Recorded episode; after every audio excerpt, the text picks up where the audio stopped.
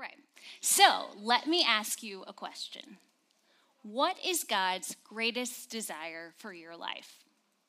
Is it that you conquer your sin habit?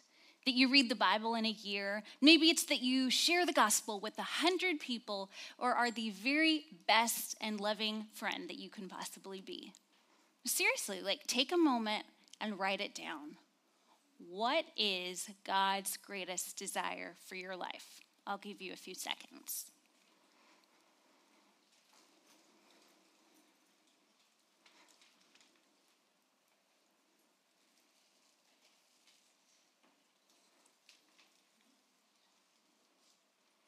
You see, what you believe about God matters, and what you believe God thinks about you is also equally important. It shapes your entire life. So, what is God's greatest desire for your life? Well, for the first 20 years of my life, I thought God desired for me to live a life of moral perfection. I was taught that God's default stance towards me was one of judgment and displeasure. He kind of just tolerated me. He could bear my existence, but I certainly didn't bring him pleasure. And I could avoid punishment by staying on God's good side and perfectly keeping all of his laws. And as a small child, I remember living with this very real fear that God was going to severely punish me or my family for each infraction. We even believed that my grandfather had died because he was a sinner. And so, as I came to understand salvation, I put it into this framework of what I knew about God. I heard that salvation was freely given. You know, we can know things in our head, but functionally, I operated as if God had said, Okay, Tiffany, I gave you this huge gift of eternal life. What are you going to do with it? Prove to me that you are worthy of this gift. And friends, anytime you hear a voice asking questions of your worthiness, let me just clue you in that is not God. And so, as I came to better understand salvation and who God was, I came to this conclusion God is not a venture capitalist. Now, yes, there are a lot of podcasts like How I Built This and binge worthy TV shows like Becoming Anna that are all about entrepreneurs and creators and the people that financially backed them on their way to success. But that is not how God works. Salvation is not a loan that God grants you and then expects not only repayment on, but interest back on. Because you see, when we reduce God to a venture capitalist, everything is transactional between me and Him. And the motivator for change is fear. And I think we can all acknowledge fear does shape our behavior, but it doesn't actually produce long lasting, deep, inside out transformation. What produces genuine transformation? Love. Love produces genuine transformation. Go ahead and turn with me to Second Corinthians chapter 3 verses 17 through 18. This is our main scripture tonight, and Paul writes, "Now the Lord is the Spirit, and where the Spirit of the Lord is, there is freedom." And we all who with unveiled faces contemplate the Lord's glory are being transformed into his image with ever increasing glory, which comes from the Lord who is the Spirit. Now, notice some of these key words freedom. Being transformed comes from the Lord. Does this sound like a transactional God or like a loving Friends, God is love. And what God most wants for each of us, for you and I, is to be transformed by, in, and through love. God's greatest desire for your life is that you would behold Jesus and increasingly resemble him. This summer, we've been talking about what it means to cease striving, to leave behind that shame, and to walk in the fullness and the freedom of God's grace. And so, with Second Corinthians 3 as our passage tonight, we're going to unpack God's greatest desire. And so, first, we behold him. We fix our eyes on Jesus. Paul tells us to contemplate the Lord's glory, and the author of Hebrews encourages us let us run with endurance the race that lies before us, keeping our eyes on Jesus, the pioneer and the perfecter of our faith. Why do we contemplate the Lord's glory? Why fix our eyes on Him? Because He is the source of our faith. He is the sustainer of our faith, and He Himself is the substance of our faith. Now, I'm a huge fan and author of Pastor Dane Ortlund, and his book, Gentle and Lonely, is one of the top five books I've ever read. Anytime he writes anything, it's already pre ordered on Amazon. And so when I got his newest book, Deeper, I was just devouring every page. And he writes Be astonished at the gracious heart of Jesus Christ, proven in his atoning work in the past, his endless intercession in the present receive his unutterable love for sinners and sufferers, stop resisting. Let him draw near to you and gaze upon him. In other words, behold Jesus. Before and above all else, fix your eyes on him. Now, let me ask you a question. When is the last time something brought you to awe and wonder? When is the last time that something took your breath away, or brought tears to your eyes, or made you just feel giddy at the sheer beauty of it all? When did you last behold something that was so perfect, so lovely, that you wanted to stay in that moment forever? For me, it was three weeks ago. We were on vacation, and Jason and I were hiking in a forest in Colorado. And as we came into a clearing, I saw this beautiful alpine lake framed by mountains and trees. And tears immediately came to my eyes because it was an exact depiction of that tattoo in honor of my son, David. Everything was there the sun peeking through the clouds, the quiet water, the green pasture. And in God's specific and tender love for me, He led me to a place where heaven felt as near as my next breath. And as I stared at the mountains He created, I felt so deeply known and loved by God. And it may sound difficult to believe, but friends, this is our God. This is our Jesus. He loves you with a specific and a tender love. Sometimes He leads you to mountain clearings to overwhelm you with awe and beauty. And sometimes He comes tenderly in the night to whisper words of comfort and truth when you most need them. So, is Jesus beautiful to you? Do you long to behold Him? I know it's a hard question because we have reason sometimes to doubt or question. Perhaps some of you struggle to find Jesus lovely because your earthly father wasn't very loving. Perhaps you believe in God's goodness, but since the cancer diagnosis, you're not so sure anymore. Or maybe you know deep down that Jesus is the way, the truth, and the life, but he seems far removed and distant, more like cold truth and not an actual person to have a relationship with. You see, throughout our lives, as we go through different things, we pick up beliefs and stories and experiences that shape who we believe Jesus is. But the question is not who we think Jesus is. The question is, who has Jesus revealed himself to actually be? Um, author Dane Ortlund writes The Christian life, our growth in Christ, is nothing other than the lifelong deconstruction of what we naturally think and assume and the reconstruction of truth through the Bible. Deconstruction of what we naturally think and assume, and reconstruction of what we know to be true from the Bible. And it is through scripture, prayer, and the indwelling of the Holy Spirit that you are invited to gaze upon Jesus and to know him as he truly is. And friends, as you gaze upon the beautiful Jesus, your enjoyment and delight increases in him. And beholding him as he is you are transformed. Which brings us to our second point. Our growth in Christ happens increasingly.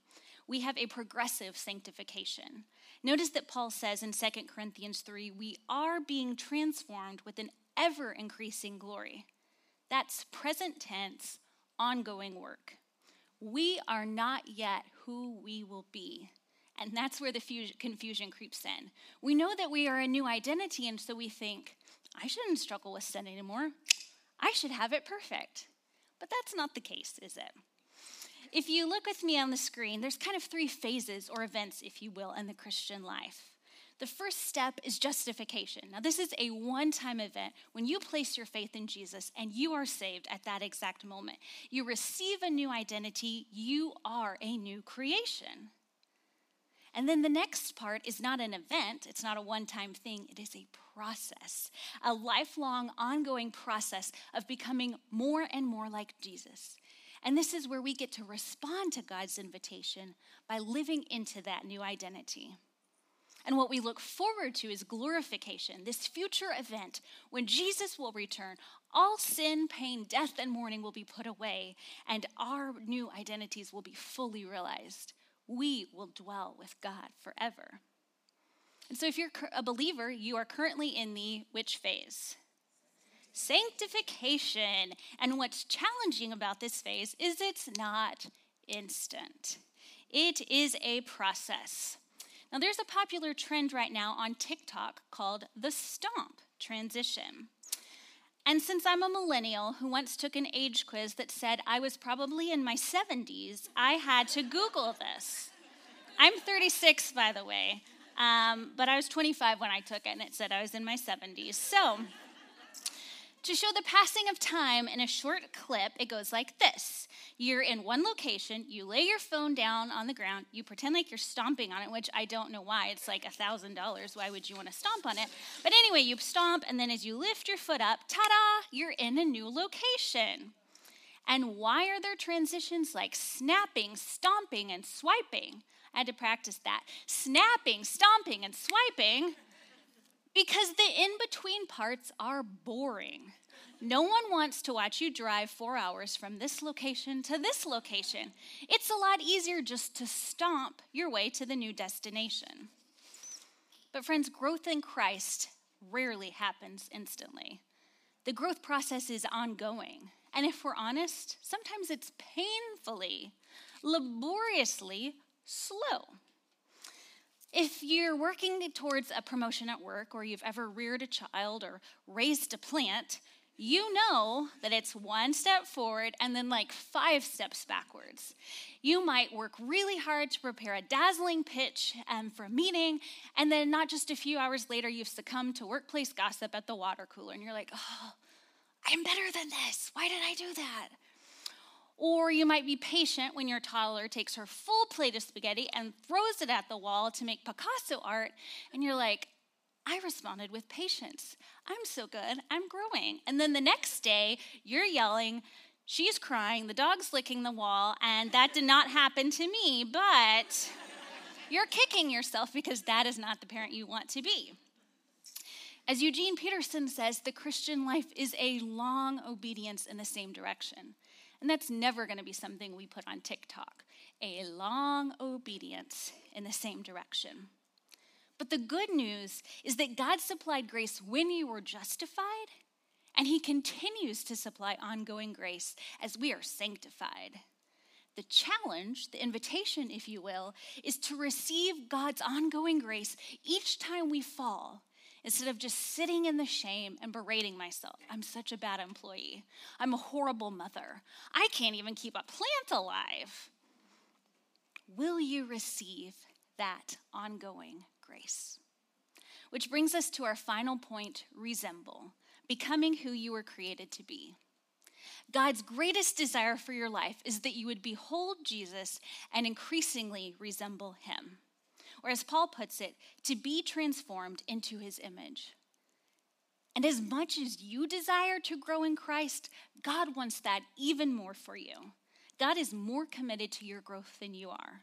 And I don't know about you, but that takes a huge weight off me because I care deeply, but someone else cares more deeply and has the power to get me there. But how does that growth actually occur? What's God's role? What's my role? Well, there are three perspectives on growth in Christ. And the first is called God, then me, as in, God saves me, faith saves me, and then it's up to me to do the work. And if you think about a circle, it's all me. Sanctification is all me. And this is the perspective I had growing up. God saved me, and I believed He gave me everything needed for holiness. So then it was up to me to work, work, work to achieve holiness. And as you can imagine, work, work, working towards achieving righteousness in and of yourself produces stress, anxiety, fear, depression, and a very critical spirit of yourself and others. So, friends, if you fall into this camp, can I just encourage you with something? The beauty of the gospel is that it tells you the truth of who you are before you ever change or grow. The beauty of the gospel is that it tells you who you are before you've ever done one thing to change, before that little tiny seedling has even put out a little shoot. The gospel tells you what is true of yourself. You are fully loved. You are completely accepted. You are enthusiastically welcomed into God's family. That is your identity, and there is no loan payment required. If you're constantly striving to perfect yourself, the invitation is for you to repent of your self saving efforts. Allow Jesus to meet you there. Turn and walk in faith. The Christian life is one of repenting our way forward. So, point two if the first one was all me, the second one is all God, God, not me. This is the idea of let go and let God. In the sanctification circle, it's all God. And this is what we might call the passive spiritual life. It's the idea of, I did my part. I mean, I placed my faith in Jesus, so I'm done. It's up to him. If he wants to grow me, he'll poof, make it happen. My input isn't required. Now, I doubt many of us functionally believe that because you're here. You're engaging in Christian community. You're studying God's word. You are praying. You are actively responding to God's invitation to grow in relationship with Him. However, if you do struggle to, or tend towards passivity in your spiritual life, the invitation for you is to take seriously Jesus' command to go and bear lasting fruit. Go and bear lasting fruit. And then the final perspective is God in me. This is when you are united with Christ. If you think about the two circles, it was all me and all God, and now those two are fully overlaid. It's not God plus me, it's not half me and half God. It's the two are fully overlaid. I am with Christ we are each fully involved in my spiritual growth. Now, because I'm a recovering perfectionist that likes details, what does that actually mean? What does God in me sanctification look like? Paul puts it this way But by the grace of God, I am what I am. And his grace to me was not without effect. No, I worked harder than all the others. Yet not I, but the grace of God that was with me. Do you hear it? All of me and all of God. Together, we are uh, together we are achieving my growth in Christ. Now let's be honest. Do you need the Holy Spirit to live a moral life? You don't. There are a lot of genuinely generous, kind, and loving people in this world that are not believers. But you do need the Holy Spirit if you want to live a supernatural life. And sisters, you are the dwelling place of the Holy Spirit. You are now one with Christ, and you are called to live into your identity as a beloved child of God. Ortlund poses this question How does the Holy Spirit actually propel interchange in Christians? The main answer is this the Spirit changes us by making Christ beautiful, wonderful to us. The third person of the Trinity does his work by spotlighting the second person of the Trinity. How do you live into your new identity? by beholding Jesus. And as you behold the beauty of Jesus, you desire to be more like him. And as you become more like him, you desire to behold him even more. And it's this beautiful circle, all empowered by the Holy Spirit, of beholding Jesus and increasingly resembling him. The Holy Spirit is at work within you, God in you. Now, two of the primary ways that we behold Jesus are no surprise, by studying God's word and with prayer. If you think about breathing as a metaphor, the study of Scripture is like the inhale. We are ingesting God's Word, we are allowing it to saturate our being, to shape our hearts and our minds in Christ. And the exhale is prayer. We're speaking to God about what's inside of us our hopes, our fears, our dreams, our praises, our desires. The Psalms were Israel's prayer book, and the beautiful thing is that we can pray the very words of God back to God as we're learning in our current sermon series. Breath is essential to physical life, and scripture reading and prayer are essential to growth in the Christian life. And if these two practices aren't already a part of your daily routine, there is no shame. There is an invitation, though. Consider what's holding you back and then ask the Holy Spirit to increase your love for God's word and prayer. God's greatest desire for your life is that you would behold Jesus and increasingly resemble him. And while we can't know for certain exactly what you will look like in your glorified state, when Jesus returns, I can assure you that you will be beautiful because he is beautiful. Let the truth of this analogy wash over you.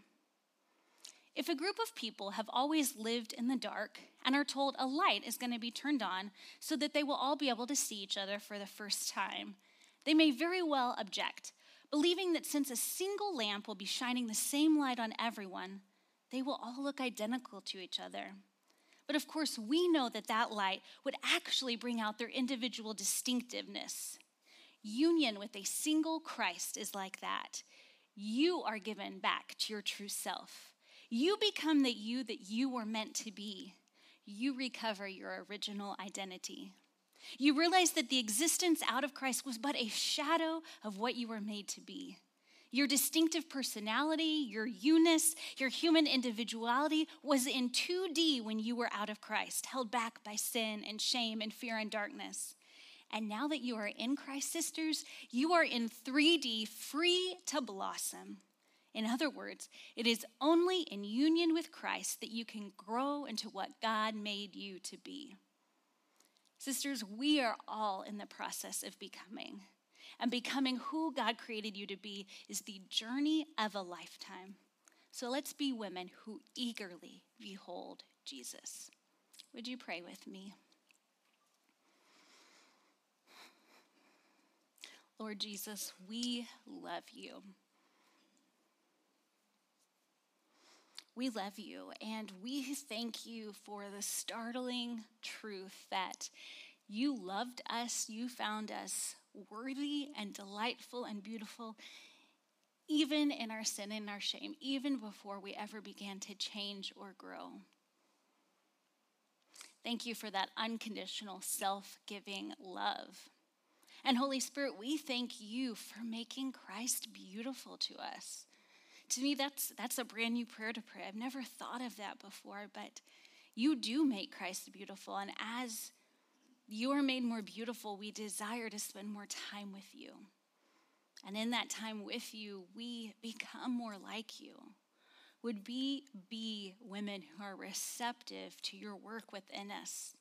Would you increase our desire to be with you in your word and through prayer, that we would go and bear lasting fruit? Fruit not um, born out of striving or in response to overcoming shame, but fruit born out of standing in awe of who you are and just desiring to offer it back to you and to be part of your kingdom. We thank you for such lavish love and grace. May we be women who behold you. And it's in your name that we pray. Amen. Well, there are some discussion questions on your screen, and then I'll come close us in a little bit.